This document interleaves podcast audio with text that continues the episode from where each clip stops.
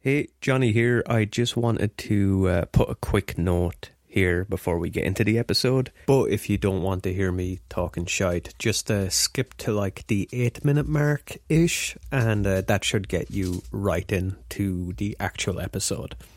But anyway, uh, so as many of you know, or any long time listeners know, we've been recording remotely for the last two years. And with that comes uh, a lot of uh, sound issues. I found myself spending, I would say, probably like three times, uh, three times more time.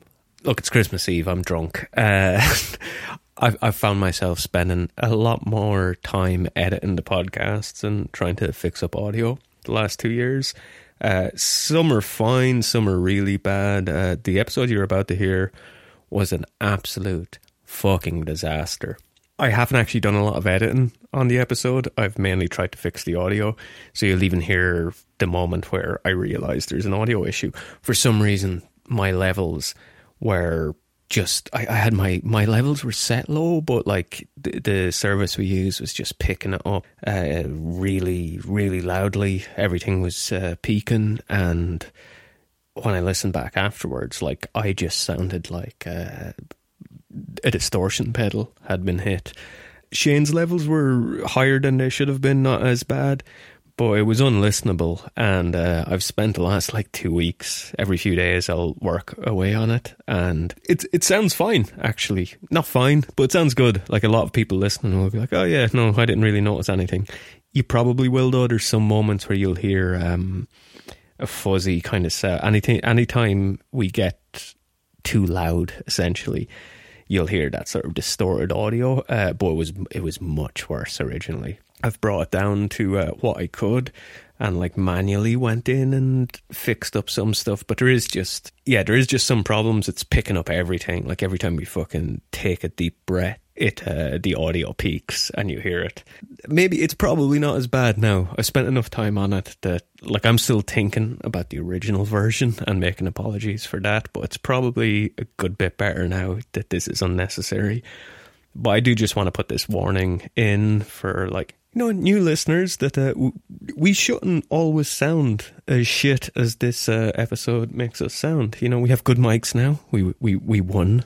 We won a road podcast award. Well, runners up really, but you know. Uh, so we got good mics. We already had pretty good mics, but we got better mics.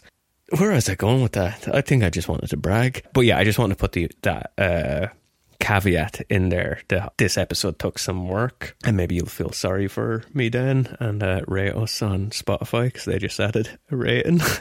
uh, I don't know what I'm saying here, but but seriously, do do do that. Uh, if you listen to us on Spotify, if you are listening to me talk on Spotify now, take out your phone and uh, click our name at the top to go to our main page on Spotify, and underneath us, beside where you see genre, where for some reason it says we're a, a science podcast, uh, there should be a, a star rating.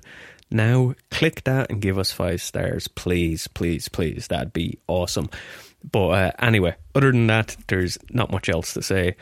Uh, this episode should have been out ages ago because, you know, the Matrix, the new Matrix movie is just coming out, and the idea was to like feed off the uh, the attention that's getting, you know, work with the SEO. Uh, it's already out now, so I've probably missed that uh, opportunity, or maybe not. You know, maybe it's better. I don't know. Either way, it's a Christmas miracle that I actually got this episode finished. Also, we done a Ghostbusters episode that had the same problems. That actually had more problems because we had to stop and start recording again, and it turned out that our last uh, recording uh, the last track we recorded, the ending of the episode, essentially the last like 20 minutes, uh, just didn't record. Uh, so we didn't have an ending for the episode, and we never actually got into the survival stuff. So it's uh, an incomplete episode. So I'm gonna just put that up on Patreon. Obviously, that also was meant to come out when the new Ghostbusters movie came out. Uh, but that failed uh, particularly bad. So uh, yeah, that's just going to be a Patreon exclusive because that's how that's how we work with, with our Patreon. We uh, we give you the scraps. If that didn't sell you on signing up to our Patreon, I don't know what will. But uh, yeah, check the links in the description if you want to check that out. Uh, so yeah, this is obviously our last episode for the year. Not really sure what else to say. It's actually been quite a good year for the podcast in a way. Uh, our downloads kind of did take a nosedive thanks to the pandemic. To the pandemic, but we also got a bit of attention. We we we won on uh, or kind of won a we kind of won an award, and we got uh, you know we got mentioned in a Screen Rant article as the seventh best podcast to listen to after you've binged watched Survivor. Uh, so that's pretty good. I mean, that'll go on my headstone. here lies Johnny, host of the seventh best podcast to listen to after you've binged watched Survivor rolls right off the tongue. Uh, but yeah, it, has been a good year regarding the podcast. Uh, personally, the year's been shit. But yeah, we'll be back next year. I have some good ideas for next year. We're still going to do tapecast and all that. I am hoping that we never need to record a remote episode ever again. I I don't think we need to at this point. I don't know why we still are. You know, we got our vaxes, all that but we'll figure something out to do it better. I, I definitely need to figure something out because I can't uh, continue to do the amount of work I have been needing to do on these episodes because it's it's practically like a not even a part time job. It's becoming a full time job. But even a part time job that you're not being paid for uh, is is a bit much. Uh, so we'll need to sort something out. Uh, there's probably going to be a few more remote recordings, especially at the moment, because fucking the this new variant of coronavirus is running pretty rampant. Uh, so I imagine we're looking at more severe lockdowns after Christmas. I'm not actually even home for Christmas this year because uh, of the old Rona. I don't have it, but I'm a close contact, so I gotta isolate or whatever. And yeah, I just there's probably to be a bit more of that for the next few months. So we we will probably still be recording remotely through January, February anyway. Uh, but hopefully by then it'll be over and we can just go back to recording in person because I don't really want to do it uh, remotely anymore. I think it's uh, in person or not for me at this point. Uh, and we need to record tape cast, so we need to meet up to do that anyway. So that's definitely going to happen. And uh, yeah, I've been talking shit for a while now. Uh, I am literally just recording this intro at 11 o'clock on Christmas Eve. Maybe I'm just looking for company. But yeah, so I'll leave it there. Uh, I think that's all the important details. This is a really fun episode. I loved it. I'm glad I was able to save it because I think it's definitely one of the best ones we've done since we've been recording remotely it feels like a, an older episode. Uh, I kind of just wish we'd done it in person. I think it'd have been uh, so much better. But yeah, so I'll stop talking shite. And uh, yeah, enjoy and have a very Merry Christmas. Have a Matrix Christmas.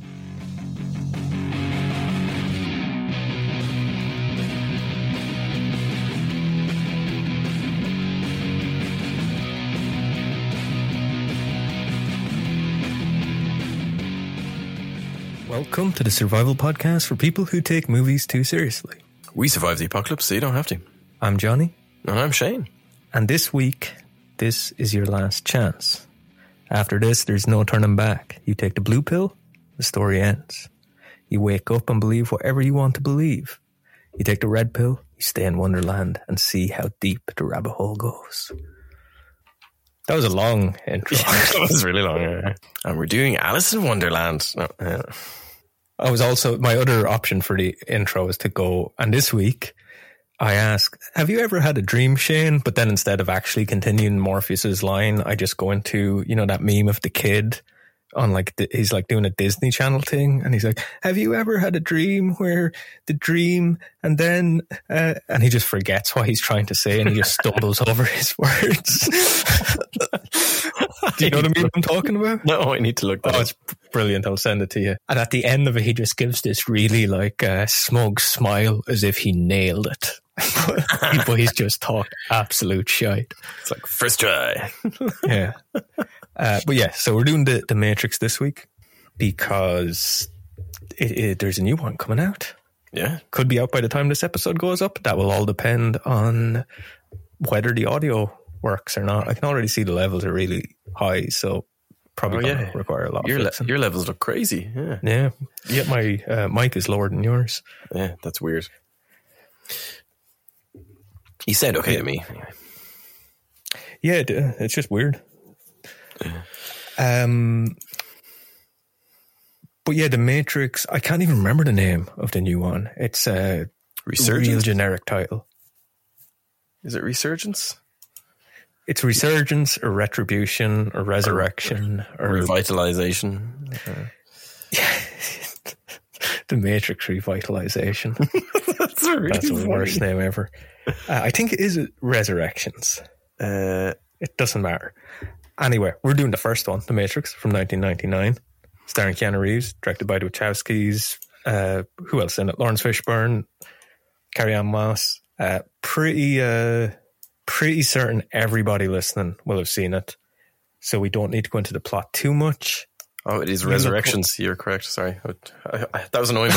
I had to know. I had to know. I had to know. Um, yeah, I think we'll get into the film right away. I do have some bunker keeping, but I might keep that till the end because uh, Yep. we tend to go too long with that. And I think it's best to just get right into the film. Uh, so that you would watch this yesterday or today. You finished it, maybe you watched it. Yeah, I finished. I had, I had, I had about half an hour left in it, and watched it today. We'll having my lunch. Um, it's a, it's because it's just over two hours, like two fifteen, but it's a fast two fifteen. Yeah, yeah, it moves pretty Yeah, at a breeze, kind of. yeah. So, uh, was that the first time you've seen it in how long? I have no idea. I felt like I'd watched it more recently, but I don't think I has. Right. I I used to have I had the Matrix on VHS, um, and I I, I saw that film i- in the cinema and thought it was the best film ever back in 1999, and I got it on VHS the following Christmas, and at the end of that video was this like half hour making of documentary and I probably watched that movie once a week and the documentary for like six months because I thought it was the coolest movie in the world and then I watched it this week and thought man this is it's oh, really? I thought it held up really well. I know I it really was, liked it. yeah yeah no it's a good movie but uh, I didn't thought have that better than most films from the from its era. oh definitely I think it was really what really helps it is that it's um it's not it doesn't date at all because they didn't really set it in 1999 other than like the Nokia flip phone is the only thing that kind of gives away when it was made. Yeah, and it's funny because watching it, what, 22 years later, then it just adds to the whole point of that it's this simulated world, like it, and it's set because they built the world at that time period or set in that time period and stuff. So just kind of works for it. It's, But I bet you if you go back and watch like I'm trying to think something a bit later Iron Man from what's 2007 2008 yeah, I bet you that's more typical of a 2008 movie than Matrix is than the Matrix is of a as a 2000 and, or whatever 1999 movie. oh, definitely. There was nothing like that in 1999. That's But I don't even mean nothing like I just mean in terms of how they date, Yeah. how you can just pinpoint the era they were made in, like the clone. Because like the Matrix, I don't even know what city it's actually set in. It's probably meant to be LA, but I don't know if they ever say. It's just the city. yeah, I don't know. Yeah, because it's But it's, more. It's like Seven is a good example. Like Seven, you could never watching Seven now, the Brad Pitt film with Kevin Spacey. Yeah. unfortunately, um, you could never really tell when that film was made or set. Like it has a timeless quality because it's not really set in a real place. oh, no, and it, isn't it like set in Gotham and stuff as well? Like it's Well, yeah, like everybody in Seven, everybody wears. Everybody on the street has a black umbrella for some reason, even though that would never happen in real life, and they all Yeah, yeah. are wearing black suits. And it's just to so you can't really tell where it's meant to be set. It's meant to be everywhere, any a city anywhere kind of thing. yeah, yeah. And the Matrix has that feeling, but which makes perfect sense in the Matrix because it's a simulated reality. So Yeah, it's um, I know in a lot of ways it really stood up. I think the big, probably the big disappointment for me was the big uh, the big lobby scene because that type of action and fighting and stuff has just become so commonplace in movies over the last 20 years that it didn't seem as impressive as I remembered it. You know what I mean? Yeah, yeah. Um, It's still done so much better than so many others, though. Like compared yeah. to, I'm trying to think of, what else came out around that era, like that Daredevil movie and stuff. They kind of Yeah, try yeah. to do a bit of that. and then there's Equilibrium is a few years later, which is kind of ripped it off a bit. Um, Yeah, yeah. Uh, but yeah, I, I thought it held up really well, uh, and the idea is just fantastic. Uh, I I'm sure everybody listening has seen it, but just to refresh people's memory, in case you haven't seen it in a while, uh, the film's plot uh, is so Neo Thomas A. Anderson, Keanu Reeves' character, is uh, a computer programmer by day, hacker by night, and he's always had questions about his reality. It's never explicitly said that he believed he was in a simulation to begin with. Yeah. But he he questions his reality, and one night he meets a mysterious stranger played by Carrie-Anne, Carrie Ann Moss, who leads him to a, I guess an underground rebel group, yeah, and he a known terrorist and very much in the vein of like a cult leader. it's kind of Yeah. And uh, so with this group, he discovers that, uh, yeah, he, he he isn't really living in the real world and the truth is even beyond his imagination. yeah, And he's actually been living in a, a deceptive world run by an evil cyber intelligence. So he joins this uh, rebel group led by Morpheus uh, to battle and destroy the illusion enslaving humanity, all the while trying to evade the agents, which is a, a program that uh, serves as the Matrix guardians, essentially, to protect them from to protect it from being revealed to people Yeah, in it. essentially. Um, Sorry, I'm getting like my uh, levels are so fucking high here. it's crazy looking. I'm looking at the bars coming up there. Yeah, Looks like, you're- that's going. It looks like you're clipping on everything. Like, yeah, I'm set to one now, and it's still doing it. So it's a Zencastr problem. that is so strange. We're going to have to stop recording. I'm going to have to listen back because there's no point Yeah, in yeah. continuing if that's just going to be destroyed. No, no, absolutely. Okay, how's it looking now? Still the same. Oh yeah, you are. Yeah, I'm set to two. Like I can't go lower than you that. You can't go lower than that. That's silly. Yeah. Yours looks a little bit better. It's not as because it was clipping at the top. Ah, we'll go with it anyway. We'll just keep this Yeah. episode short, so as if Yeah. it does fuck up, we haven't completely. Yeah. Right, I can't remember where we finished.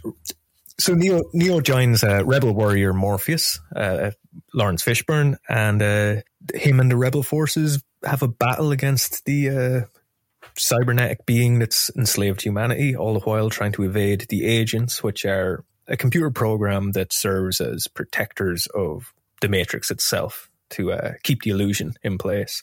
Which is a great like, and the, the agents are fucking fantastic villains. Because I, when I originally seen the Matrix, I didn't even understand what they were. I know, me neither. Yeah, yeah. It just I didn't get, but I was like, "What's a program?" I think most people didn't. Like most people, when the Matrix came out, didn't have a clue what was going on. no. that that was uh, probably that was the big thing watching it 20 years later and computers are so much more a part of our lives and all that kind of stuff was just there was nothing I didn't understand like it was really easy to follow Even because I watched it, like I actually watched The Matrix a few, like maybe two months ago, because we were going to do this ages ago. So I watched the trilogy, oh, and like it gets so much more elaborate as the films go on. But even now, you're watching them, you're like, oh yeah, that makes perfect sense. I know I was Agent Smith become he's a virus by the second movie. yeah because he's Like he even at the end of turns. Sorry, he's kind of killed or at least kind of vaporized or dismantled or, or something at the end of this so, but he Hmm. comes back but he's even trying to like he's trying to destroy the Matrix. yeah which the a sequel. which is completely against his own programming which was to protect it Yeah, yeah. But he's a virus then. So Yeah. I love the idea of like a physical seeing a virus in a Yeah. simulation. uh, but yeah, like the, the film was a pretty fucking uh, cultural phenomenon, I guess. It um, I I have to. I think it changed the film industry forever completely.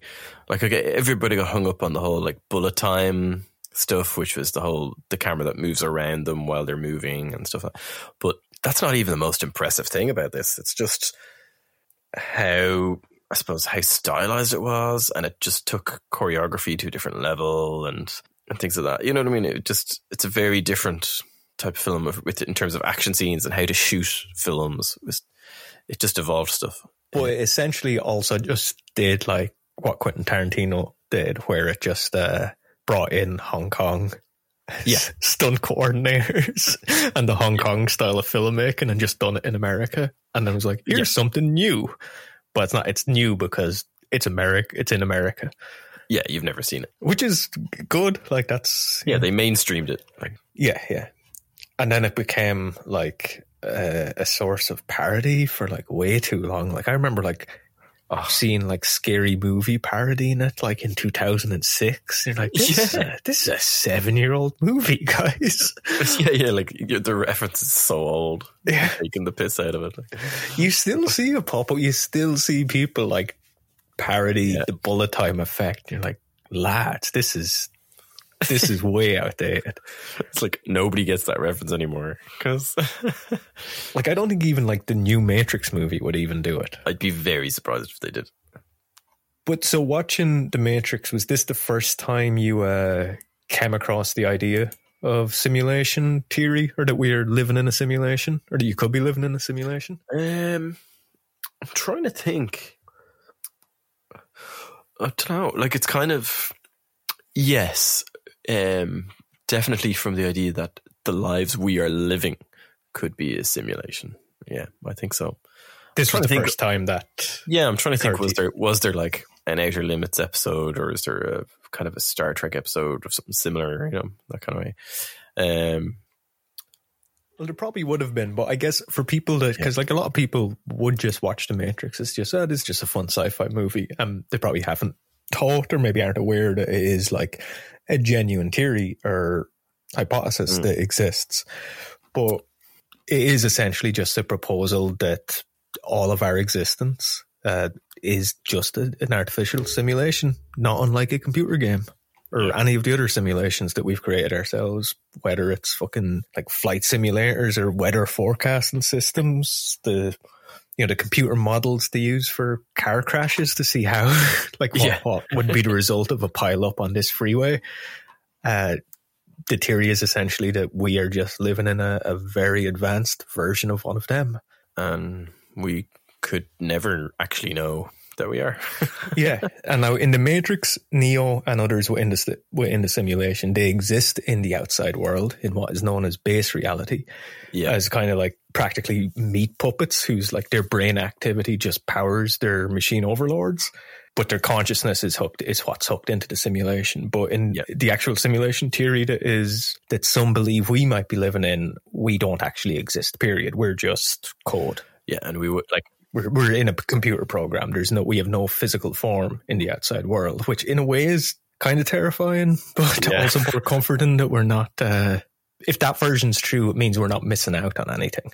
No, exactly. Cause we, we are conscious because if we are part of a computer system, it's unbelievably advanced and we all have what is what we define as consciousness, but we all think independently and uh, have our own wants and desires and thoughts and inner monologue and all that kind of stuff. So it's to us, to us, we are, living. You know what I mean? That's. But I think if if you are just coding a computer, you probably you're not really conscious, or you may not be really conscious of anything. You could yeah, just yeah. be a program that is programmed to believe you are. well, that's no, no, yeah, exactly. But I just do find the idea of like like I would rather learn I'm a I'm code in a simulation than learn that I'm just a consciousness being beamed into a simulation, but I'm actually in a fucking massive cave with millions of other people just hooked up to machines that are feeding off me. Because the idea that well, the actual my physical form exists in another world where yeah, that is meat puppet. That is more terrifying. What if it's more like have you seen the? Um, but that one offers chance of escape, whereas this the this version doesn't. But sorry, what are you going to ask? Have you seen the Rick and Morty episode where it's there's the video game and it's you live you're living Yeah. a guy's life and uh, but the whole thing is like is Morty lives for like whatever seventy years in this whole other life and then comes out of it. He's like, what? What? It's like, but he's only he's experienced it all in whatever like an hour. Yeah. Um, I think that would be even worse. What if like like that you get to your seventies and then suddenly you wake up and you're just some twenty year old student who's doing an experiment in college or something. yeah. But I guess like when we get into, we're not going to get right into the scenario yet, but we are. Yeah. It's the Matrix scenario, so I guess for that we would be meat puppets yeah. hooked up to a machine. The idea that's generally held as what is maybe possible, or depending on who you ask, maybe likely, maybe definite, uh, is that we're just code in a computer system.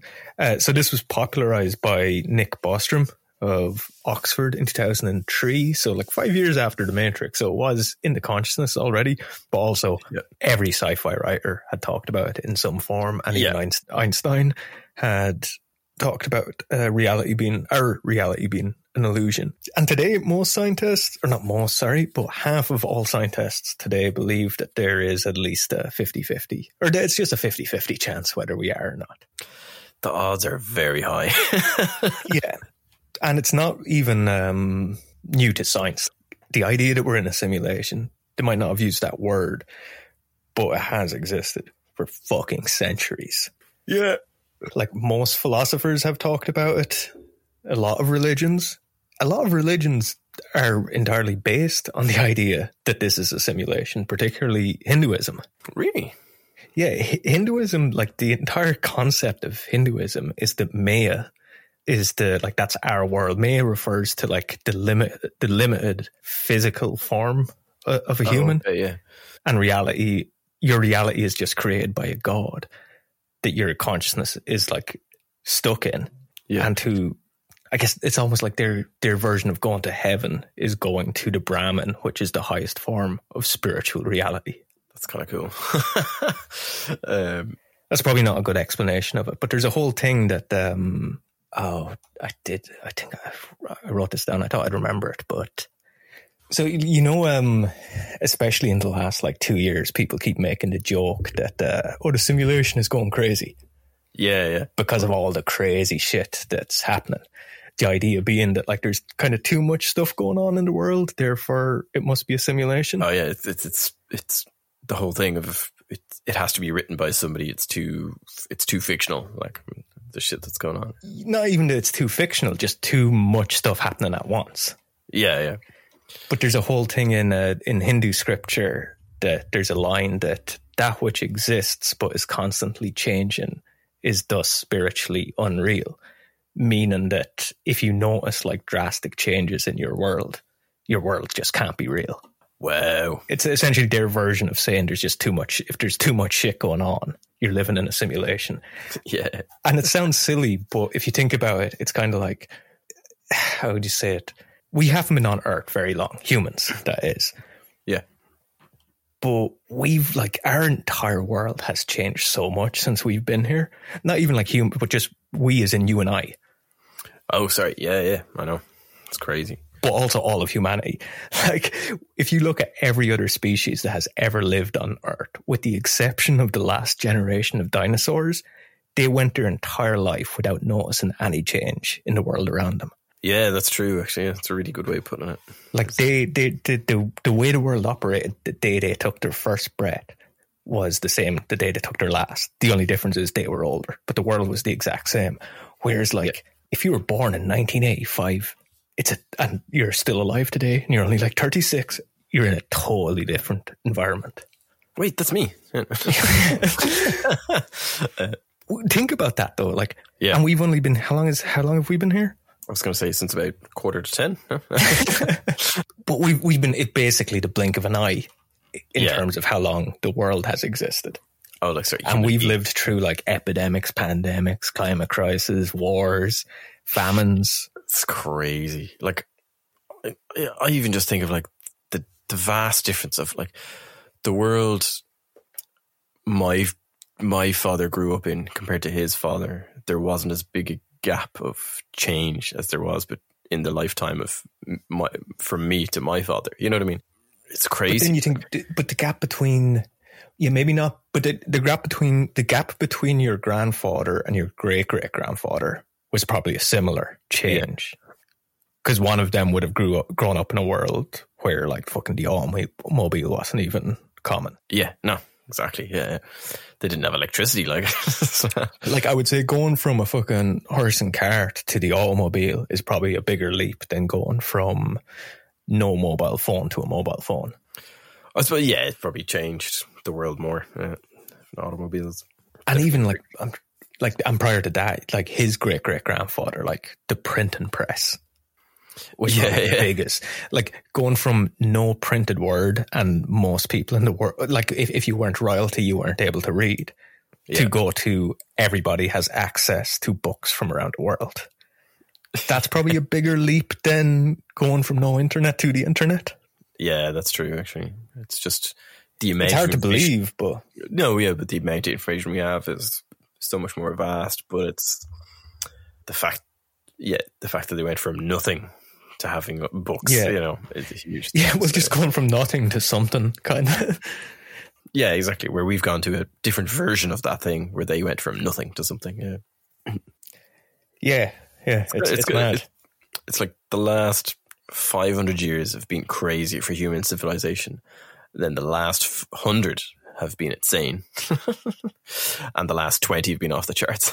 Yeah, and the point being, and then, but the the four hundred million years before that were the same for four hundred million years. yeah, exactly. And compared to any other species, we've impacted, like we've changed the shape of the earth. We've affected so much, like through whatever mining and cutting down forests and farming and everything. Like we've changed the landscape more than any other animal Yeah, could have. yeah. and to the point where it's even changed for animals. Yeah. but now none of that proves we're living in a simulation, but it does prove that what we perceive as being normal is totally meaningless because our existence hasn't followed any normal course compared to the, the millions of years the Earth has existed. yeah, it's crazy. there's actually, I think, in 28 Days Later, there's a scene where they kind of talk something about. They're talking about the the zombie invasion or whatever, and one of the characters says something about like, "Will will will things ever get back to normal?" And another character makes the point. It's like, "Well, technically, this is a return to normality. Us Yeah. being wiped out would be a return to normality." Yeah. If we ever existed at all, Johnny. Yeah. well, that's the thing. Maybe the the reason the 400 million years that predate humanity was like the same thing for those entire 400 years is because the simulation just didn't really need to implant much of a history because it was so long ago. So it's like, ah, we don't need to focus on that. because that was one of the first um, first documentary I saw, which was probably not long after The Matrix came out, and it was talking about simulation theory and the whole idea with time travel, and it was speculating that the truest way time travel could actually exist was in a simulation, and so if you could create a computer that was that advanced that you could essentially have all of history recorded in the computer. So you could, like a timeline in it in a music track or in a movie, you could just fast forward and rewind to the point you want to go to or like observe, and, uh, and that would be the reason for creating such a simulation. So that's so we're just living out the program, so observers can see what happened in 2021 or whatever, you know. Yeah, yeah. Uh, but obviously for us, it doesn't affect. We're not going to experience any time shifts or anything like that because it's it's a simulation that is 400 million years long. You know, that's it's a pretty cool idea. Rather than actually having to go back in time, you wouldn't. The whole point is you wouldn't have to because you'd have this computing power where you could just simulate it. Right, right. So I what I was going to try and get to there by talking about normality is trying to like Yeah. define it, and I had a good Oh, link okay. there, but I'm not going. To Let's just pretend I done my my I linked them together, and I was just going to ask you like, what would you define reality as? Yeah, fair enough. Oh, that's going in. That's me asking you. That's the podcast now. what would you define reality as? Um, oh, that's such a hard question. Um, I don't even know where to begin with that. Like, it's Well, I don't think like it's it's a hard question, but it's not like I don't really expect an answer because I don't think anybody has an answer for it. No, I think that's why you could why you can make an argument for simulation theory. Yeah. that It's so hard to define what reality is. Consciousness is a little easier to define. And I guess that's what real like reality is you being conscious. Are they the same thing? Because consciousness is defined as like a state of being aware and responsive. That's what Yeah. consciousness is. So it's not just like being able to see. Because if you tr- if you strap yourself into a VR headset, you can go to the moon, but you're not going to feel like you're on the moon. no, exactly. You need to experience it. I suppose. Yeah, and that's what consciousness is: being more aware of that you're on the moon. Yeah, everything you see and smell and feel and that's like it's all it's all your senses. It's more and it's more than that. It's Yeah, I guess the moon's a bad example because you wouldn't be aware. Like maybe you could trick somebody onto into thinking they're on the moon, but if you a better example would be Alaska. You could never like strap on a VR headset and go to Alaska because if you didn't like feel the chill in the air or smell the fucking salmon in the stream or whatever, yeah. you would just know you weren't there. Yeah. So that's more what consciousness is. But then does that mean like so if you have a I've thought about this a lot, but so right, if you have a baby who's born with no with, with he's deaf, blind, dumb, Yeah. he's got no sense of smell and he's no sense of taste. Maybe he has a condition where he can't even have a sense of touch. I don't Oh, know wow. if that's a criteria for consciousness though. Yeah. but the child is still conscious. Oh yeah. But they, he might not know it. Yeah, like Yeah. But b- by the definition they give of consciousness, though, he wouldn't be. But it's obviously a conscious. But he, like, he have no awareness of his surroundings. He's no reference to anything. Yeah. Yeah, It's uh I don't know if it's possible for a human to be born like that. Just so and nobody feel too sorry for this uh, imaginary baby. this hypothetical human. Um But if it could happen, well, no, I- I'm sure that is possible. because Oh, now I'm thinking too much about this hypothetical baby. I feel really bad for it. well, I mean, all those conditions exist, so yeah, it is possible to have the full should we Google? full it? set. I kind of don't want to. That make me too depressed.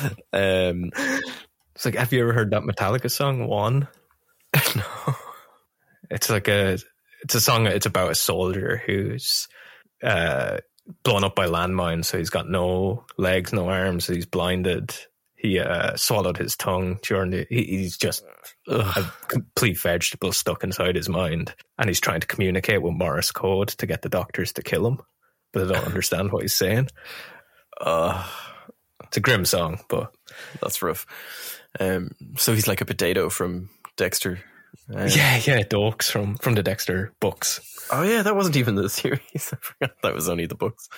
Um, Yeah, I don't know how you would describe reality. I think it is the same definition you would give for consciousness, but well, it's it's kind of back to the thing of like you could be within not necessarily even like the matrix that you're a body in a jar. You could just be a brain in a jar that's getting like signals fired at it, and to you, you're experiencing that you're drinking a beer and doing a podcast. You know what I mean? Like you- you you're experiencing all the sights and smells and the the feel of the clothes on your body. You know, you're like your brain is being told all that, and that's what that's how exactly we interpret the world is through these brain signals and neurons firing. So that could be simulated.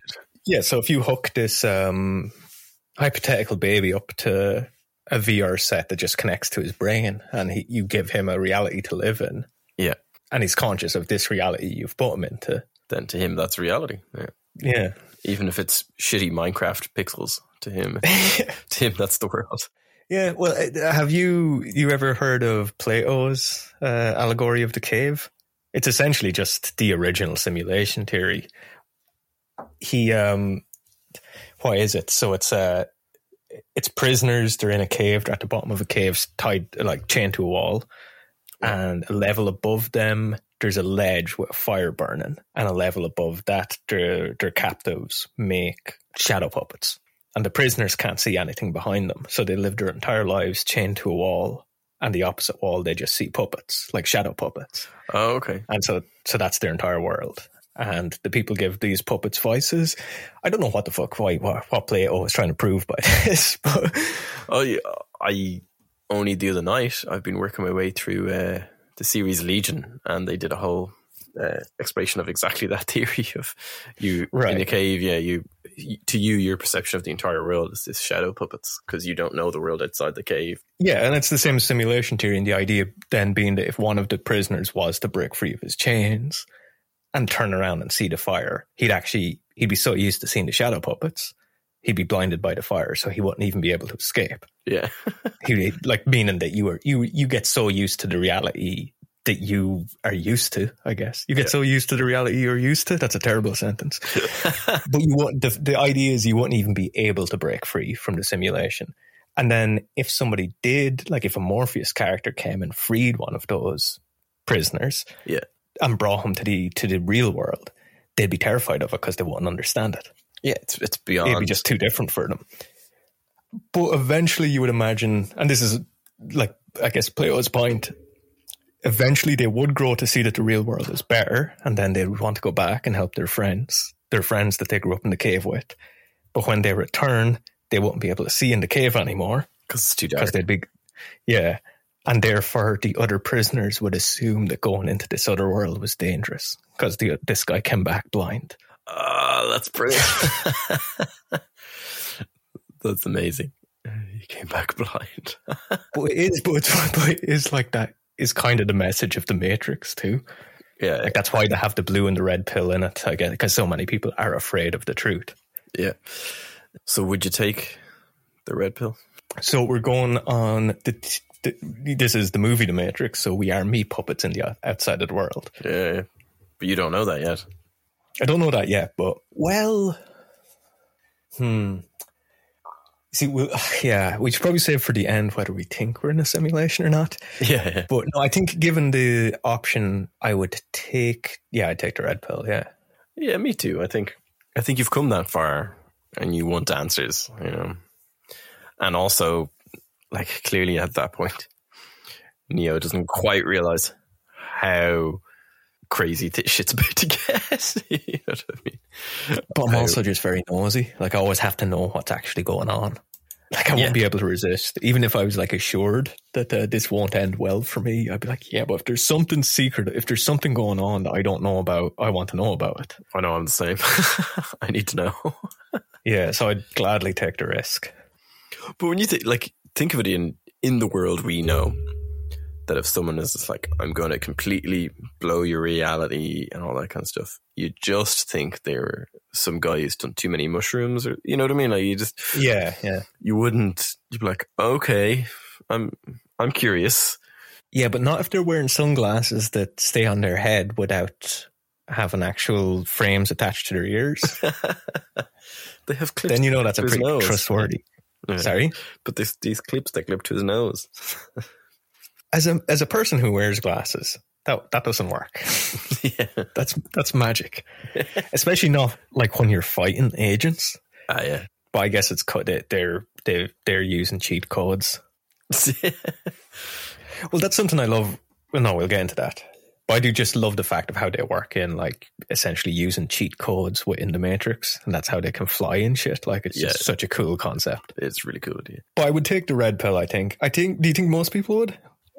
Most people are naturally curious. Yeah, I think, I think if it's presented the way it's presented by Morpheus in the movie, I think most people take it. I think if they if they know what's coming, probably not. But No, but yeah, there's a reason that movie um, appealed to such a mass audience, and why people became why it became such a popular movie is because everybody sees themselves as, well, I'd take the red pill. I'd see what was going up. yeah, I want to know yeah. what's going on.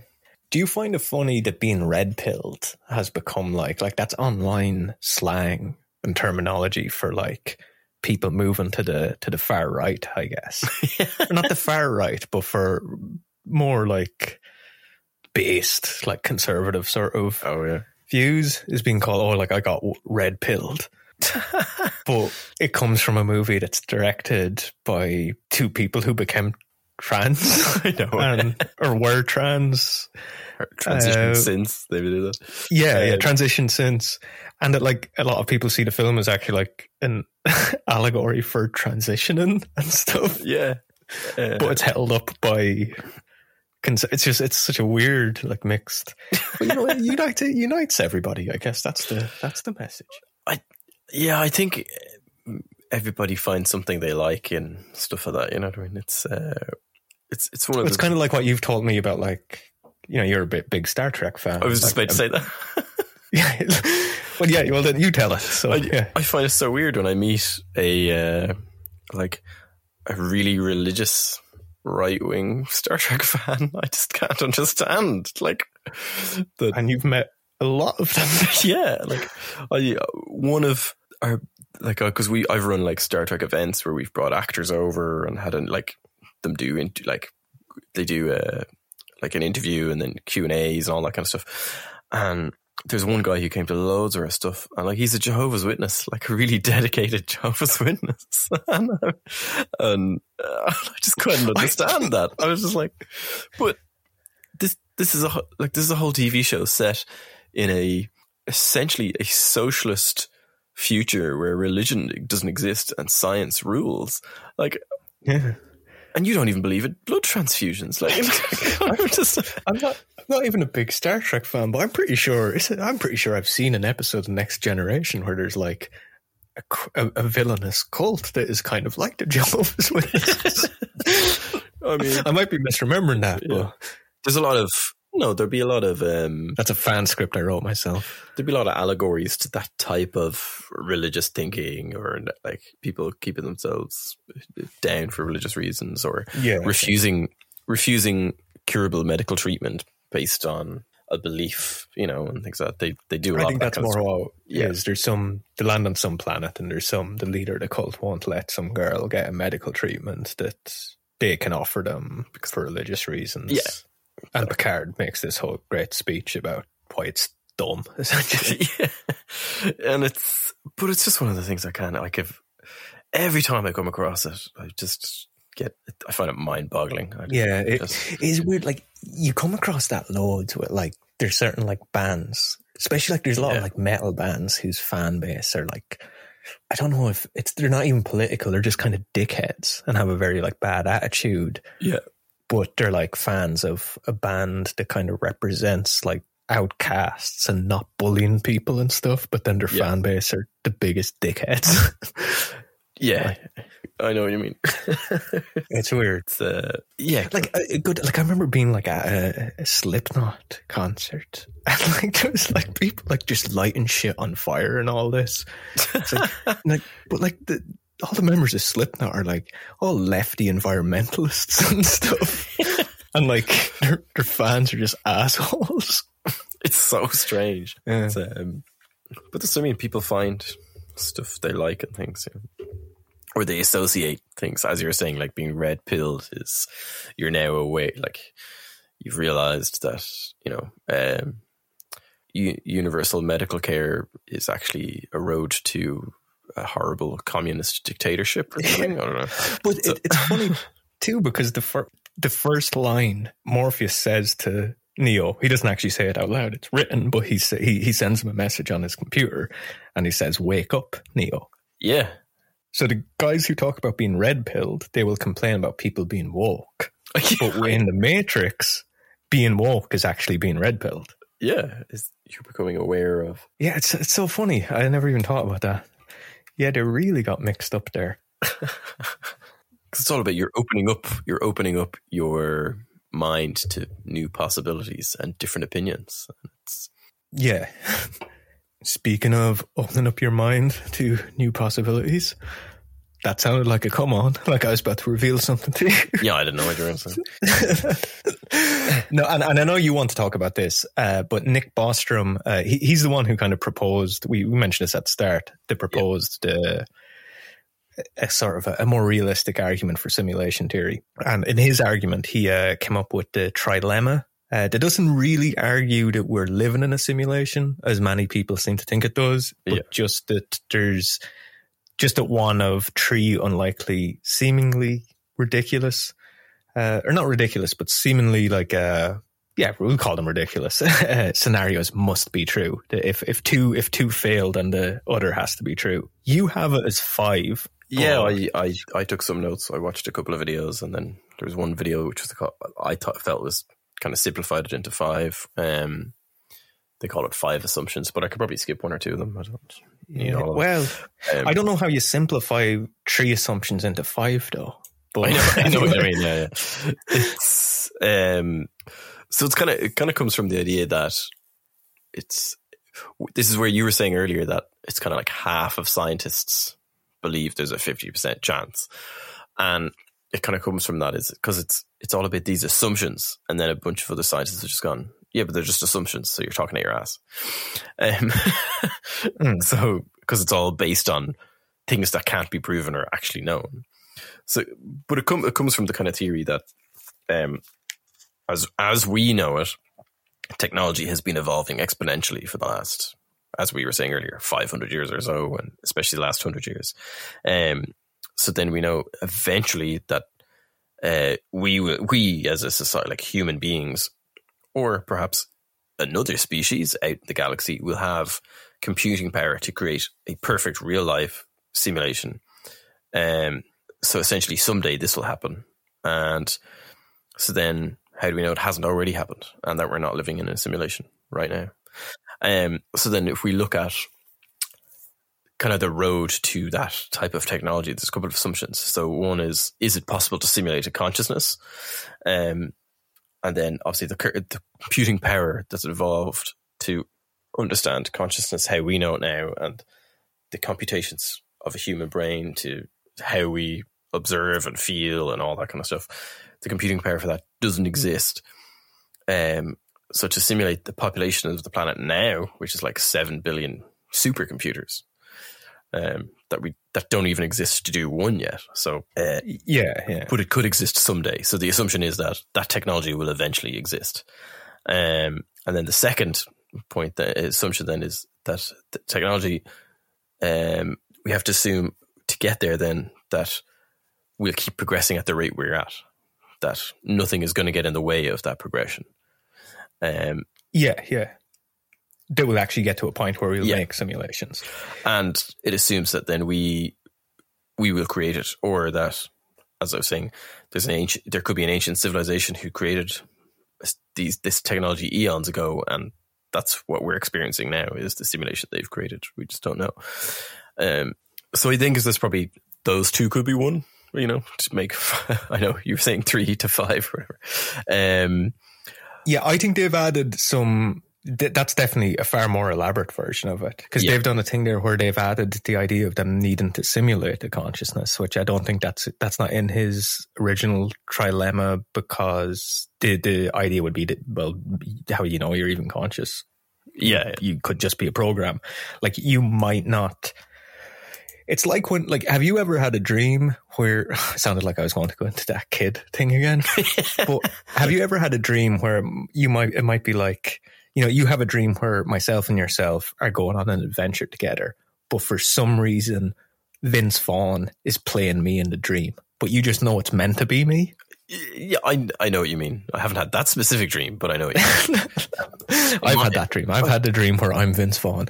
No, but I've had dreams where like there's just somebody else in it who looks completely different than the person that they're meant to be in the dream. But the idea that this is meant to be Shane is just there. Yeah, and you know without a doubt that that is me. You know, Yeah. doesn't look like me, doesn't act like me. So like if you're in a simulation, like everything you've done yesterday could just be you could have literally just came into existence as a program today and everything is just an implanted memory. Yeah, no, exactly. Um, so then three, three within Oh, this, sorry. yeah, is um, so we have to assume that advanced civilizations wouldn't destroy themselves. So this is kind of going to the point that, that there's it, this is part of other theories that there's potentially a point in all civilizations where they reach a point in technology and society where it's inevitable that they'll just destroy themselves, whether that's by cre- going having nu- uh, an all-out nuclear war or creating trying to create a new form of propulsion to reach the stars, and they accidentally create a black hole and get their planet swallowed up or whatever.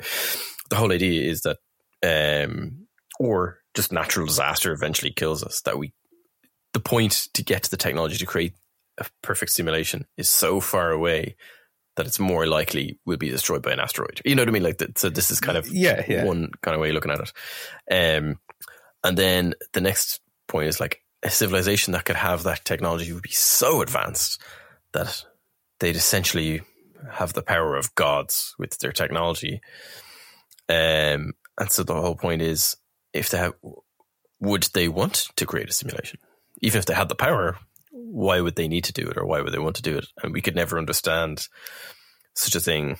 Um, we couldn't even understand their way of thinking or why they their wants or desires or anything like that. So even if a civilization that advanced exists, maybe the idea of them creating a simulation to them is just ridiculous. Why would they do that? you know what I mean? Yeah, yeah. Um, so that was kind of the example. Then, which is final, the final point, which is point five, which is if there are, are a lot of simula- simulations, odds are you're probably inside of one. And this comes from the whole idea that um, if they could create a simulation, odds are why wouldn't they just create hundreds or millions or billions of simulations?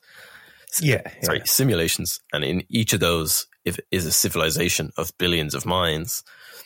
Therefore, um, if that's the case, that there is more simulated beings and consciousness in the entire universe than there is organic matter. So odds are you're not organic. yeah, exactly. because you're outnumbered so much that the odds of you being organic are not in your favor. yeah, exactly. A good example there is so you take like an apple seed. Yeah. Like if you have an apple uh, and a seed comes from it, it can plant, you, you can plant numerous amount of trees with the seeds from that apple.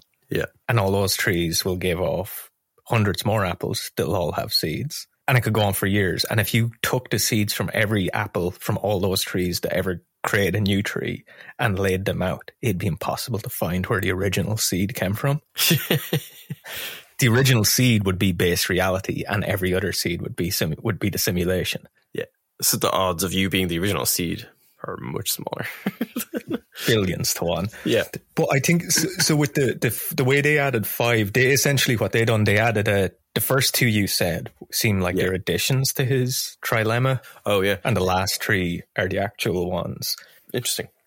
But it's kind of that that's a a more complicated view because his is the way he phrases it is more to like he's trying to frame it to to uh, to say yeah maybe we are in a simulation Yeah. because the idea is that the first two are just very unlikely. So so the first the way he phrases it is that the first one is that every human like civilization in the universe will go extinct before they develop technology capable of creating a simulation. Yeah. That seems very unlikely because we're very close ourselves as a civilization to having like we already have versions of simulations. Yeah. We're very close to creating ones that might not be distinguishable from reality. So that first one Yeah. seems very unlikely. Yeah. Now. Now, yeah. Yeah. And so the second one is that if civilization does reach a point where they can create Perfect Uh, real life. perfect simulations, that they wouldn't do it. But that's definitely not true because we're trying to do it. yeah. exactly. And therefore, you're left with the third one that is if we don't go extinct and if we can create simulations, then, like what you said, there'd be billions. So therefore, we're more likely to be in one. Yeah. So the third option just seems like it, it, it has to be true. Yeah. And Which ah, that's kind of brain melting when you think Yeah. about it. so the, I think the thing to take away from that is that That he smoked a lot of weed in college. Well, no, I was, yeah, well, probably. But I was going to say, even if we are simulations, to us, everything is real. So that's no reason to just go on a killing spray or kill yourself or anything like that. Just, I just, I just want to put that no, there. because you still have to you still have to abide by the, the rules of the game. Because the whole point is, this is our reality.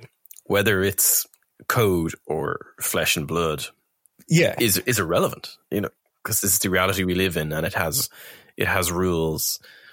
We have Exactly. Yeah, yeah.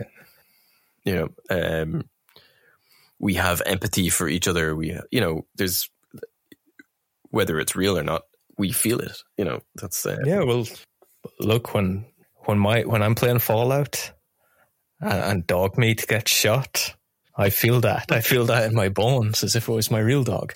But no, a lot of people, you see, that's it's dangerous. A lot. I've been on Reddit fucking forums where people like are obsessed with the idea of being in a simulation, and they just can't live with it, and it changes their life. And you're like, but it's no different than if you actually just are religious. Because if if you think that there's an all powerful God that created the universe, it's no different than. Uh, advanced civilization creating a simulation. Yeah. Or it shouldn't actually change your life that much. It's just some overweight alien who hasn't had a job in five years and he's in his basement just playing human beings. Okay. Yeah. yeah. His his mom's shouting at him to take out the recycling. Yeah. but but so in summary, what we're saying is don't uh, don't go on a killing spree because you think you're you're in a simulation. Is that the, that's the main message we have to get forward because of something we said is uh, yeah, yeah. Uh, but oh god, can you imagine that? Can you imagine if like oh god, that's fine. They'll, Johnny, it's fine. They'll blame it on video games first. Yeah, true, true. Yeah, I always remember because I always felt bad when like or Marilyn Manson. Yeah, but remember when like PewDiePie was blamed for the fucking New Zealand the mosque shooting? Oh, like to be like just some rand like you play video games online and suddenly you're like in the crosshairs because somebody said your name. Fucking hell. I don't know how he continued to stream. I, I would have just been like, I'm done with the internet. Yeah, I'd um I think that's right. Cash out and just buy a cabin in the woods. well, yeah, and especially when because he's rich, like, but yeah. But no, so so what we're saying really is that uh, if you look at how video games and CGI and graphics have advanced uh, in the last few decades, yeah. when you when you compare it to the first game you played, when I guess what was the first video game you played? Probably a, a Mario game. Um, yeah, it would have been. That. Yeah, yeah, it would have been. Or or no, probably even older. Um, I remember what were the games where you put like a cassette tape in and it loaded, and then you could even Commodore sixty four. Yeah, Commodore. I remember playing a Commodore, and it was like a ninja yeah, game, actually. but it was like basically you were just what like um, a stick man walking along lines, and you had to dodge like things that were thrown at you. Actually, I think the first I played Terminator Two on the Commodore, but it was it was the cartridge game, so to have better graphics. Oh yeah. Um, those tape games were pretty cool though. Yeah. Amazing that they could put uh, games on a tape. I know. And and then Santa Santa brought me and all my siblings a uh, a Sega Mega Drive, and we got a we got the Aladdin game because the Aladdin movie just came out. That was a pretty cool game at the time. I remember that had crazy graphics for the yeah, time. I played the shit out of that. and Sonic then Sega. But but the funny thing is actually going by our uh, Spotify stats, half of our listeners, the first game they probably played would have been like Resident Evil, Evil or Tomb Raider on the PS1. All right, okay. And the other half will have probably been fucking Pong in the 1970s. That's so funny. Nowhere in between. Yeah, well, there'll be a few in between, but a lot of it will be either Pong or Tomb Raider or Resident yeah. Evil. Or some like arcade game.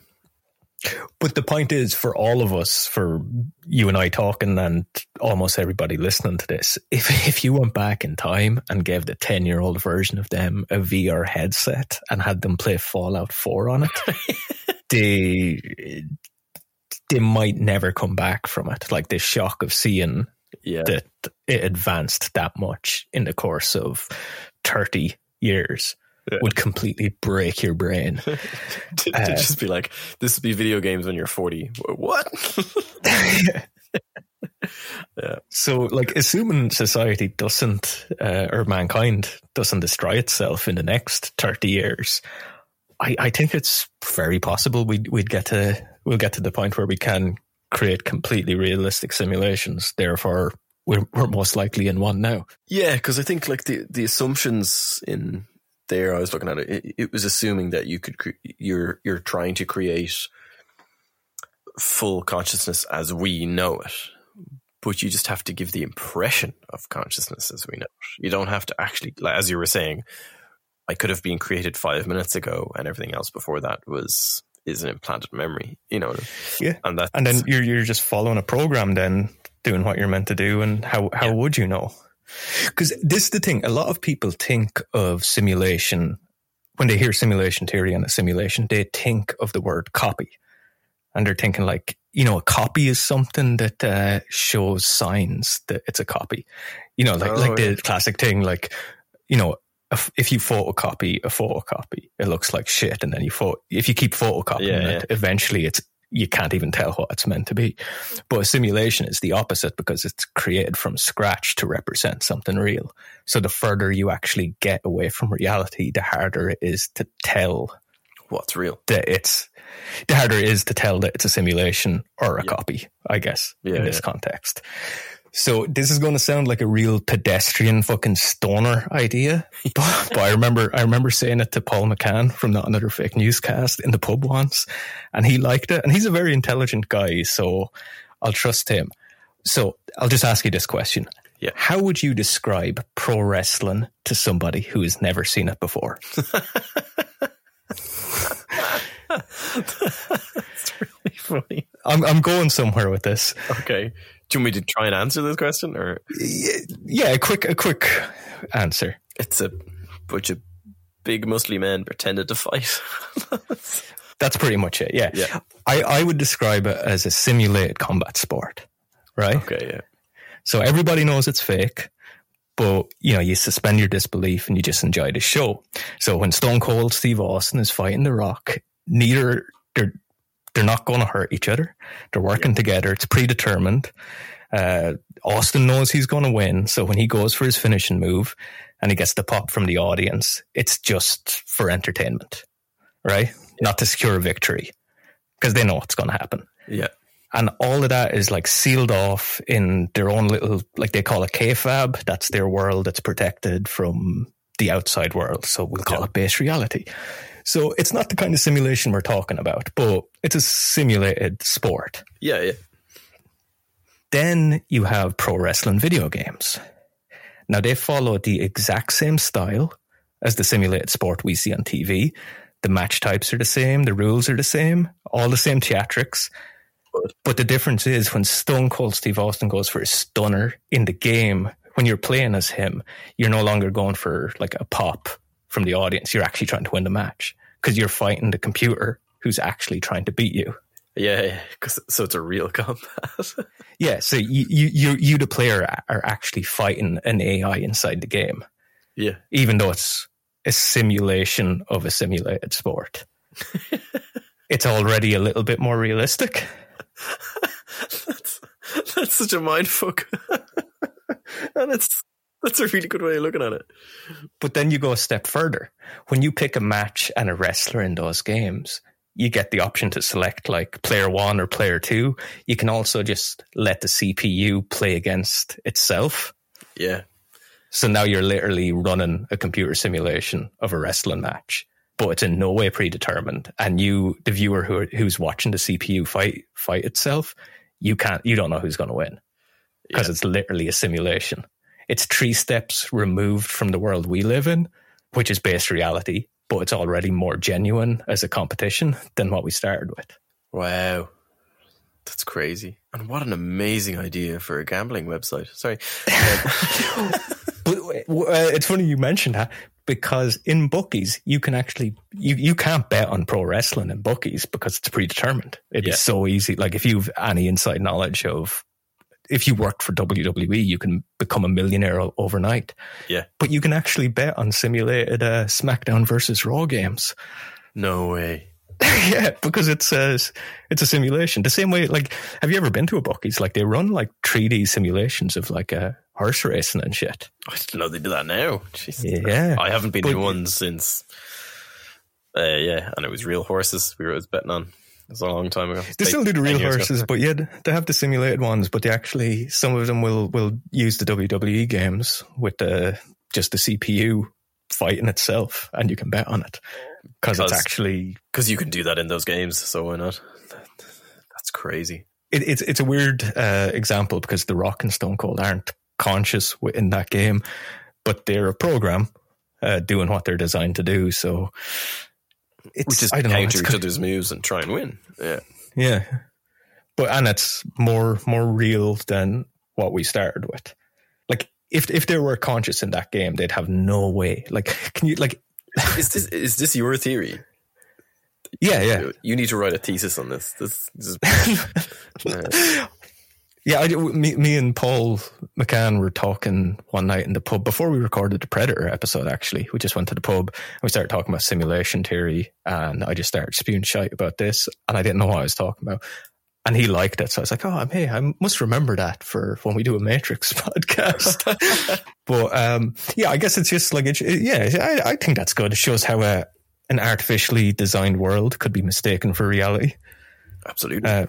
Because can you imagine, like, like let's say they were, like the Stone Cold Steve Austin character in that game is in some way conscious, and you get into the game and you try to explain to him, or you realize you're actually a simulation of a simulation of our world where your sport isn't even real, and you're an actor.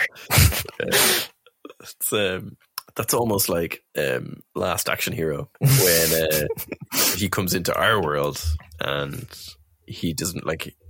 He's the kid's constantly trying to explain to him that he's not the character. He's like Yeah, he's yeah, he's played the by actor an actor and all. Like it's that's exactly the kind of like the none of them can understand that. And then and like there's a, the one scene I remember is brilliant in Last Action Hero is the villain who's um your man the Lannister uh, in Game of Thrones. Oh yeah, he's fantastic. And, Uh, um, What's his name?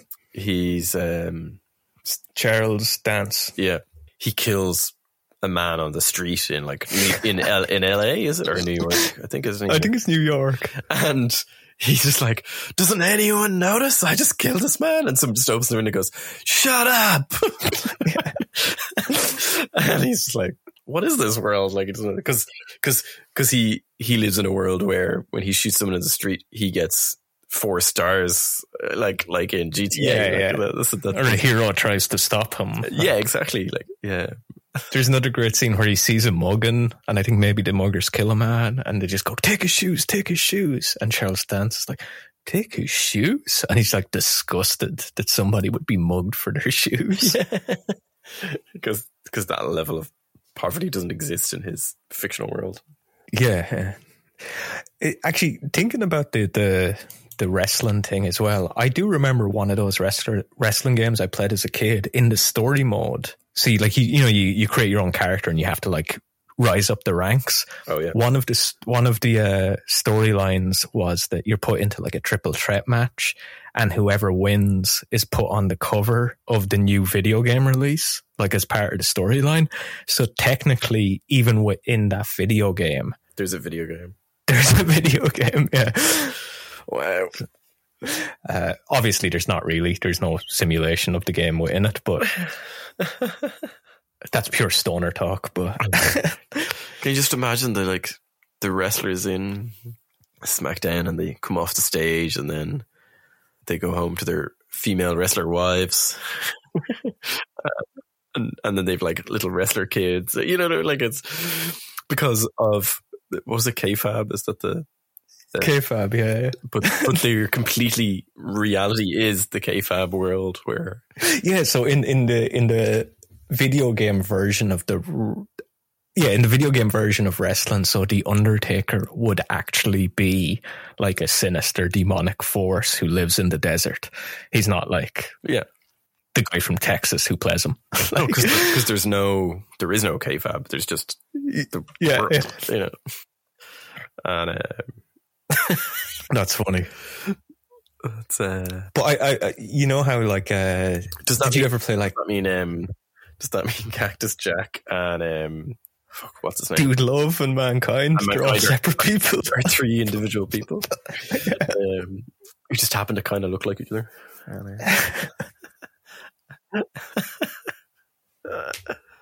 That's uh, then you get into interesting territory because like you know i think it's something like 20 percent of wrestlers die before they're 60 but then like the game versions are all still alive whoa. ah, that got grim really quick only the real world of wrestling could uh, get be grimmer than talking about the hypothetical deaf, dumb, blind, senseless baby. senseless. Just saying the word senseless just implies. you just call him stupid. Yeah. It's, Johnny, he's not stupid. He just doesn't know any better. but he literally doesn't because no. he's is he conscious? Who knows? Uh, where are we going with this? Uh, so I guess we should probably like. So you kind of touched on this when you were talking about the five uh, assumptions. Well, I was going, yeah, five assumptions. I was going to say the five trilemmas. That wouldn't make sense.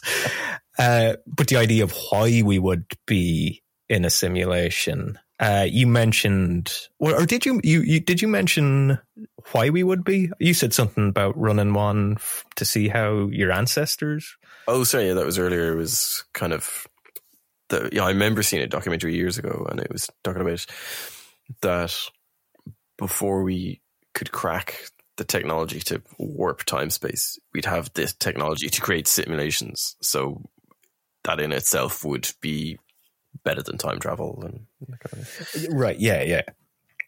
Yeah but i think that's one of the the main theories of why we would be in a simulation that it's actually like our future the future of our civilization is curious to see how their predecessors lived. So they're running yeah. a simulation. Yeah. So it's actually the year like 17000 and they're curious to see how people lived in 2021 so yeah. they're running running a simulation 15,000 years from now. Yeah. Yeah. exactly. Um, and odds are they would run millions of those simulations, which have billions of people in them. So therefore, odds are you're one of them and not a real person. But then I guess the, the big question people have, they kind of to ask, like, well, I guess proof that we're not in a simulation is that I just realized we're not even talking about the Matrix movie anymore. What doesn't matter? Uh, the the big question would be that if we're living in a in a in a sim, I'm just going to say sim now because I keep mispronouncing simulation.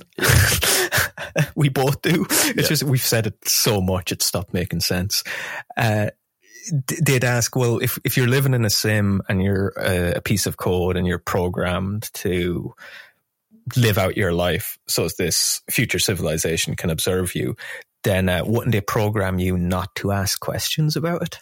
That's a very good point, but they want to simulate human history accurately, and it's human nature to question your surroundings and your reality. So, and this is why I believe the Matrix, the movie The Matrix, exists because if I was going to program a, a, a sim yeah. and I didn't want people to ask too many questions or, or figure it out, I'd program in a movie franchise with Keanu Reeves, and that way, when anybody asks any questions, everybody be just like, "Oh, you're just fucking saying that because that movie came out a few years ago." Yeah, and you'd sound crazy, with without affecting the course of human history. Yeah, but which also I think is from going by the trailer for the new Matrix film. I think that's actually the plot. Yeah, me too. I think it is. It re- it looks like the Matrix movies exist in the new Matrix universe. Yeah, I think so. I think it's he's he's still Thomas Anderson, but I think it's Thomas Anderson wrote the Matrix. Matrix. Yeah, yeah, or he directed them, not the Wachowskis, and it's uh, yeah, yeah, it looks like that's.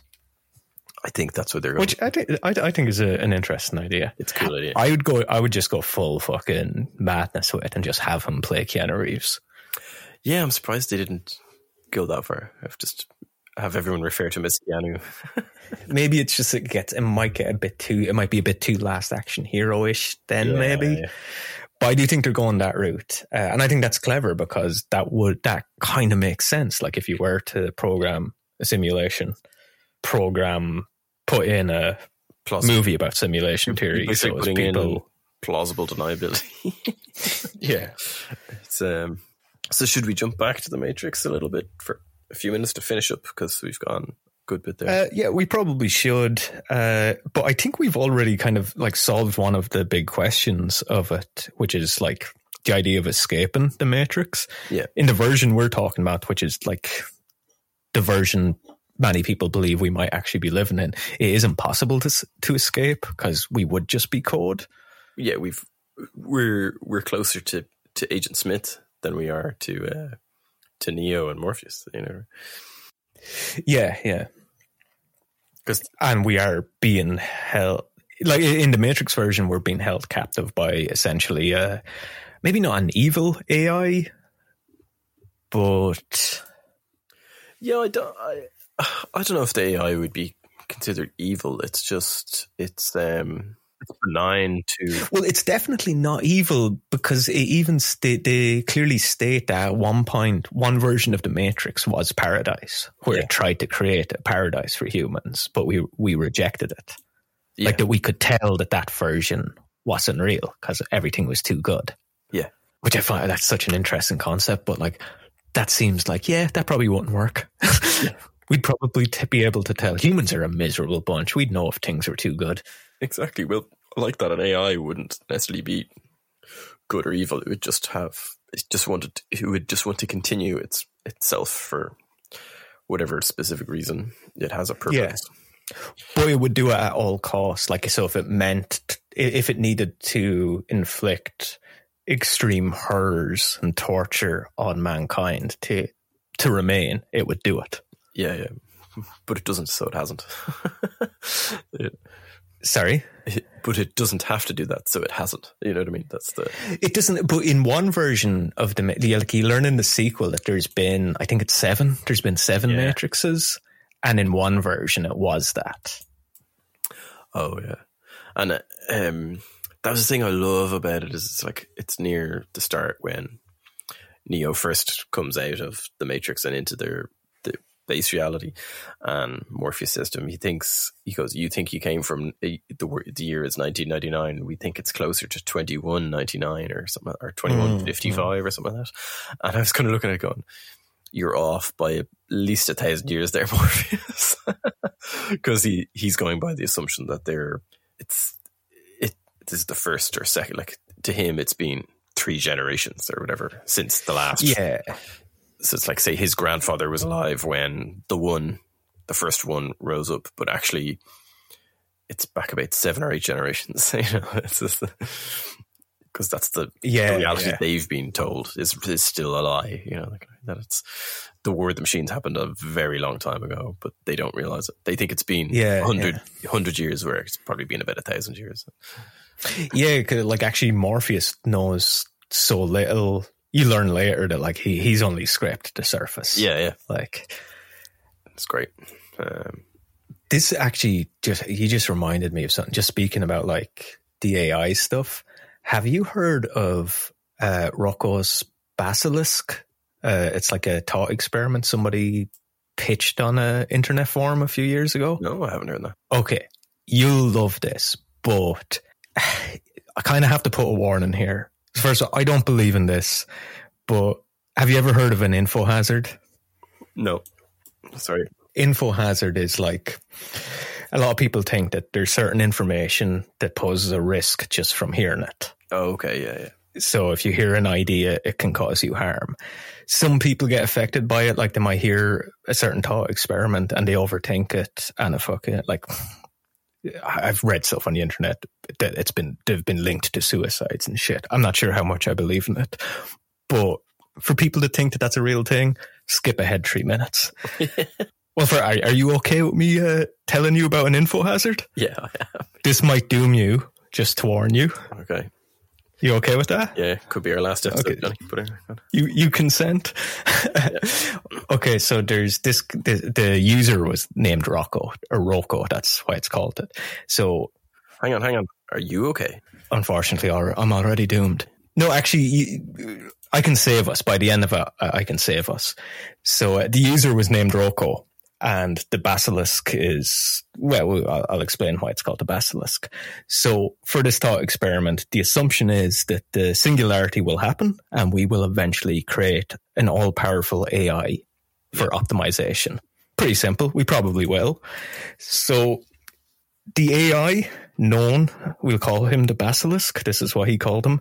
Uh, will therefore decide that the best way to optimize the world will be to reward those that helped bring it into existence Oh yeah. and punish those who prevented it. Even going as far as to using all its knowledge as practically a god to, to, to bring back the dead, recreate them atom by atom, all the people that prevented its birth, and just uh, expose them to an, an eternity of torture. okay, so have you realized why it's an uh, info hazard? No. Because now that you know about it, Yeah. you have to make the choice whether you're going to help bring it into existence or stop it. That's brilliant. Yeah, That's, I think that's a, I think it's a really cool. Well, not cool. It's kind of terrifying if you think too much about it. But oh, yeah. Because you now know. it- y- once you know, you have to make the choice. Yeah. Like it might it might leave the people who were ignorant to fend for themselves, but it's going to reward the people that helped, and it's going to punish the people that stood in the way. And once you know, you have to do one or the other. That's really funny. and then like of course the idea is that the bas the like the AI like an AI would never or probably wouldn't be malice. It would probably never derive pleasure from just torturing people. Yeah. but the reason it does it is because it knows that that's the only way to ensure its birth. That's brilliant. Because it's just it's a self fulfilling prophecy. Basically, it's uh, yeah and for the person that hears the the info hazard the best thing to do is to try and help it come into existence yeah, yeah. because it's like the it's like the question of like if God exists and you don't believe in him, you might go to hell, or if you do believe in him, you'll go to heaven. But if God doesn't exist and you believe in him, nothing happens. And if you don't believe in him, nothing happens. Yeah. So the best thing to do is just believe in him because then you go to heaven. you know? That's um, what's this? Oh, there's something's wager. I can't think of the name of it. Yeah, yeah. I've I've seen a load of um, what's his name, Hitchens, just calling that complete nonsense and bullshit. Uh, Well, it's nonsense because you can't decide if you believe in something. Like Yeah, God, exactly. it's like you can't decide you believe in God. Yeah, it's like we- we were talking about this um, previous episode of the whole idea of um, you know marrying a prostitute and then annulling the marriage afterwards. And this- Yeah, yeah. So so you believe in this really strict God and way of living, and you're trying to trick him. Yeah, yeah. And you don't think that you're going to be the first person he's going to fucking send to the fiery pits of hell. Yeah. Like he might forgive the person who slipped up, but the person who tried to trick him. yeah, exactly. It's, it's far worse. But yeah, no, the, the wager is bullshit with God, but with the bas- with the basilisk, Arkham's it, wager uh, is that it? No. Arkham's wager. That's it. Yeah, yeah, that's it.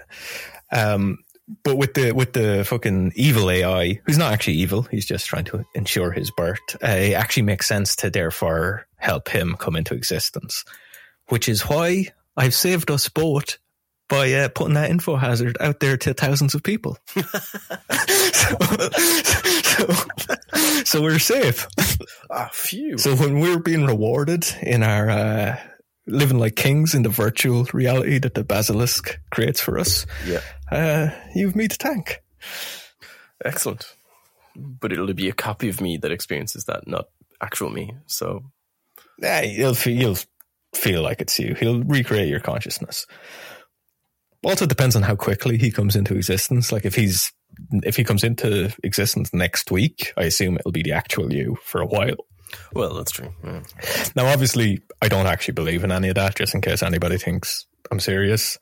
Because a lot of people have, like, people take it so serious that some people, some people are terrified of it, and other people like get really angry that people are terrified of it. I just think it's a, I just think it's a cool idea. Next, they'll be telling me that your Earth is round, Johnny. Sorry, I, uh, that went off the rails, but I had to just get, I, I, I had to get that out there. For our survival and happiness, future. For our, I literally had to get that out there. But that could be the type. Maybe that's the simulation we're living in. To, to Funny bring it enough, back. I because you were saying the info hazard is that you wouldn't be able to stop thinking about it. What I can't stop thinking about is those poor wrestlers in the video game. I'm trying to explain to them that their their reality is more real than the, the. But the funny at, at that point, you wouldn't want to explain it to them because you're like, well, why am I like? Why would you want to explain? Because they're living a, a more. Yeah. I don't want to like offend actual Yeah. pro wrestlers, but they're they're actually it's it's a more honest world. I don't know. Yes, yeah. but no, and now I just can't get out of my head the idea that like the video game characters exist behind the the entrance the entrance screen, like you know, Oh right, okay. exist backstage You're just thinking somewhere. Um, I, I was meant to say this earlier when you were talking about that. I have wondered because, like, did you did you ever play The Sims when you were a kid? yeah, yeah, I- I'm sure most people listening has a good idea of what The Sims is. But it's just a video game where you just fucking you run a simulation and you just like have a town and you oversee people. And I mainly played SimCity, but anyway, Yeah. I remember like playing that. You'd shut your computer down for the night, and then you'd load it up the next morning, and they would have just been living their lives while you were away. yeah, because it adjusts for like time. Yeah, yeah. And like, I stopped playing that game in like 2003, and I'm sure it's on an old computer back home. And I just wonder, are my characters still just living their lives? Like, if I load that up now, will they, will like some of them have died of old age? like 70 or 18 years later like Yeah, yeah. is it 18 years later for them or does it have a You know, like when like big like multiplayer servers, like online games, where when the servers get shut down, like do, do the characters within that still exist? Like you said, like the wrestlers behind the curtain, they're Yeah. just out there in in computer land. It sounds like we're idiots now. We we don't uh, actually believe in that. I. Just those people know. Yeah um, but the whole point is but Sim, sims actually is a very good example because it's it's written in a way to simulate to you the observer that the characters have been doing something for the 12 hours Yeah, your computer yeah. was off so that's back to the whole thing of for all you know you didn't exist five minutes ago you know Yeah, yeah. Ah, it's, it's the type of stuff that drive you. Yeah. If you talk about it too much, it drive. It, I can see why it drives people fucking mental. yeah because you always read about like like old like I remember reading like there was a Chinese philosopher who had a dream that he was a butterfly. oh yeah that's You know that, and then he that's in legion as well It's, uh, it's a lot of- what is Legion? I It's um it's a Fox series that was out a couple of years ago. It's based on Marvel, um, a Marvel comic Legion. Um, oh, is it, it's their version of like Constantine kind of. No, no, he's um he's basically he's Charles Xavier's son, and Okay, he's way more powerful. So he essentially has the ability. He's psychic, and but he has the ability to affect reality.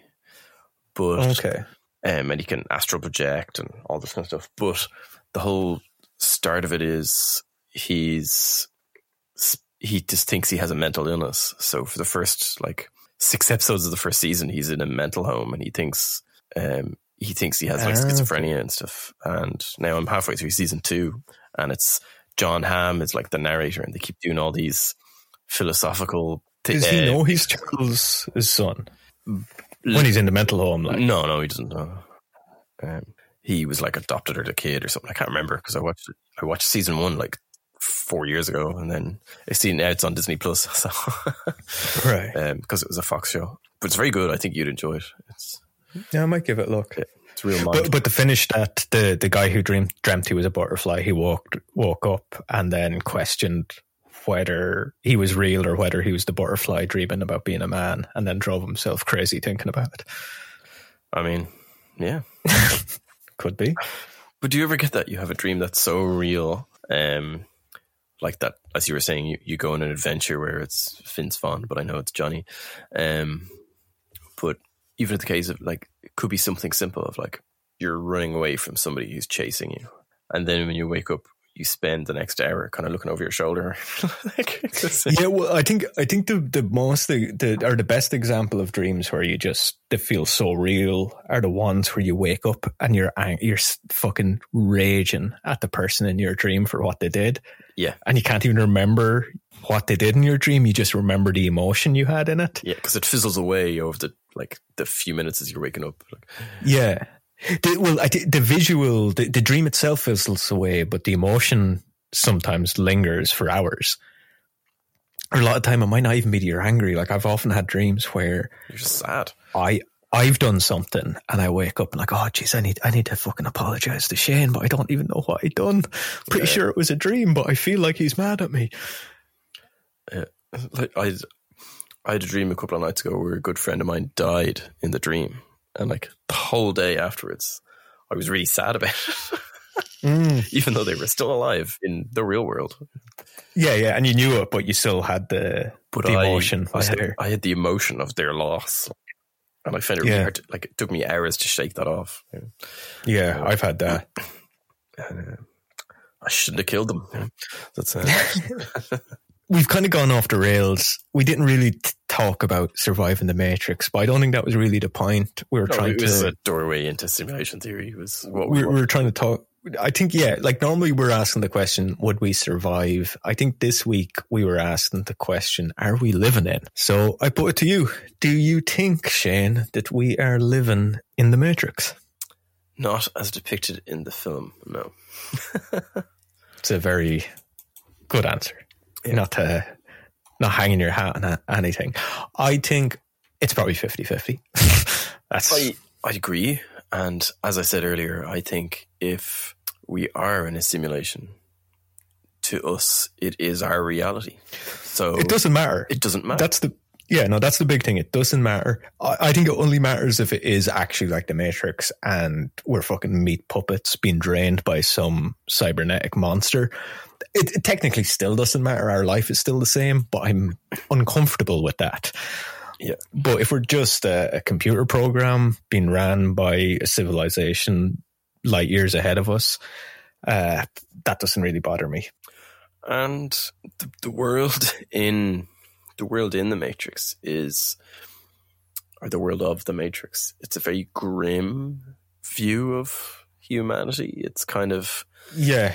Everybody's dickheads. yeah, and it's a little bit incomplete and things that like it's a little bit of a behind the scenes thing. But they did this whole thing where all the street scenes they had loads of sets of twins playing people and stuff like that. Yeah. to try and make it feel less real, like people are simulated. So it's and uh, and then of course the whole color grading of it and the feel of the world is it doesn't feel like the real world, you know. Yeah, yeah. Also, uh, just because I, I, it just occurred to me because I just said the word light speed there, but that's a, a good thing to mention. Uh, that the speed of light is actually kind of proof that we uh, may be in a simulation. Oh yeah, Yeah, because so not to go into it too much, but uh, so if you take video games, yeah, like video games are confined by a couple of rules. It's normally rules put in by the game designer. Like, you know, if you're playing Grand Theft Auto, you can't fly because it's just not coded into it. oh yeah, But you can in a Superman game because that's the point of the game. Yeah. That's the idea with the Matrix, Neo, and Co. They break the code. That's why they can do all this mad shit. Yeah. Uh, they can fuck around with the physics of the simulation. But in every computer simulation, uh, the hardware leaves what they call an, ar- an artifact of its existence. Yeah. So that's just like uh, proof that uh, it's a simulation because of the processor speed. Oh, so yeah. it's unavoidable. In in every video game you play, if you put in like some code to try and cheat, you will you will you will get errors because it won't render quick enough. You will see like yeah, you know, if you if you're running through Grand Theft Auto, the city won't. If you're running faster, if you put in a cheat to make your character run faster than the game allows you to run, the cityscape won't load in time yeah, or you and stuff like that. or you'll be able to see the edge or whatever. Yeah, yeah, Yeah, yeah. And so the idea is, well, with our simulation, uh, that's what the speed of light is. So you, you hear about our uh, universe is ever expanding. Yeah. Uh, so that's the artifact is light speed uh, to stop us from ex- getting further than how far the universe is expanding. If that makes sense, I, I, I yeah. explained that terribly. I was just trying to throw it in at the end. The speed of light is the artifact. Anyway, and and the Matrix is a cool movie and stands up pretty well. Twenty odd stands up pretty well. Uh, and I guess we would survive it because uh, we don't particularly care that we're in it. I think that's the answer. so at the, start we said, "Would you take the red pill?" And we've kind of got to the end and gone, "No, I'm taking the blue pill and I'm going to bed." Well, I think no, I think it's like we take the red pill. Like it, it's you and I. Morpheus comes to us and he gives us the red pill, and we take it, and he brings us out and he shows us how deep the rabbit hole goes, and we're just like, oh, is that all? Oh yeah, no, I don't really care. And then he's just like, no, but but I just showed you. You're the machines, guys. The machine. And, oh yeah, no, no, I don't care. Yeah, And he's like, but what? I was like, nah, nah, sorry, man. If I knew that this was all you were going to show me, man, I wouldn't have gotten out of bed, let alone take the red pill.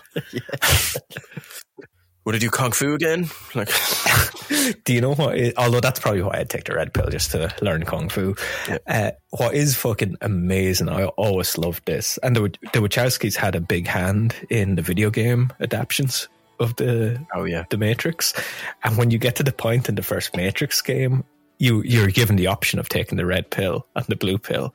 And if you take the blue pill, you literally just wake up in your bed the next day and you just get like a five minute playthrough of just doing nothing. that's really and the game just ends and it says you've cleared the Matrix. that's brilliant.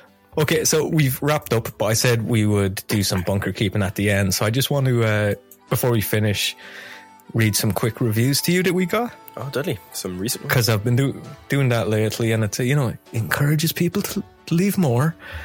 Uh, or should I? No, maybe I actually no. You know what? I'm going to ignore that, and I'll do it next week because we're already been going long enough. Yeah, Uh, yeah, so I guess we survived the Matrix. So we've decided that we survived the Matrix because we're happy to live in it, and so should you, yeah. dear listener. Everybody listening, even if you think we're in a simulation, just deal with it. And It's fine. and remember, all hail the basilisk.